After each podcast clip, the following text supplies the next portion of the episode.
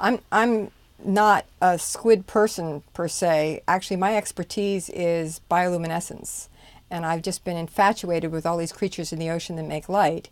And over the years, I've developed techniques for exploring the ocean in a different way, unobtrusively, using red light that's invisible to the animals and optical lures that imitate certain bioluminescent displays. And the idea was to see if these techniques would work to bring in the giant squid. The giant squid that we filmed with its tentacles fully intact and fully extended would have been as tall as a two story house.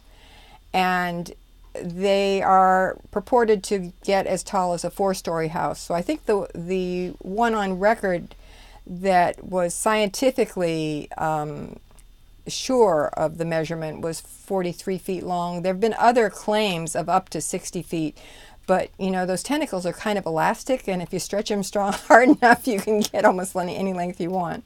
There may actually be millions of them based on the number of uh, beaks that have been found in the stomachs of sperm whales.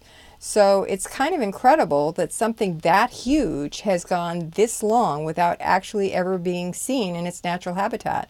I, th- I think the reason that there can be so many and we've seen so few of them is because we've been doing it wrong. We've been scaring them away.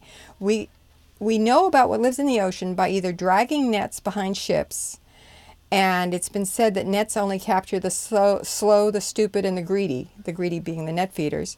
Um, or we go down with submersibles or remote operated vehicles, which have very loud thrusters and very bright white lights.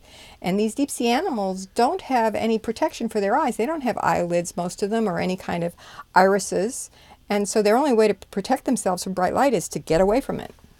I think that, first of all, the reason to care about the deep sea squid is just because it's so fantastic.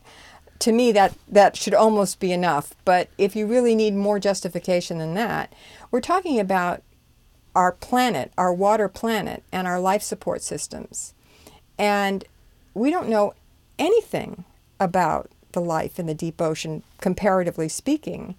And it's incredible that we're having the impact that we're having on it already. Deep sea squid have been found to contain persistent organic pollutants like flame retardants.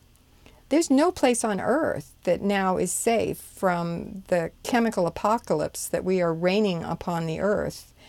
And yet, these, we're talking about millions and millions of years of evolution. There could be all kinds of fantastic discoveries yet to be made down there. Creatures that have cures for cancer. And we're destroying it before we even know it's there.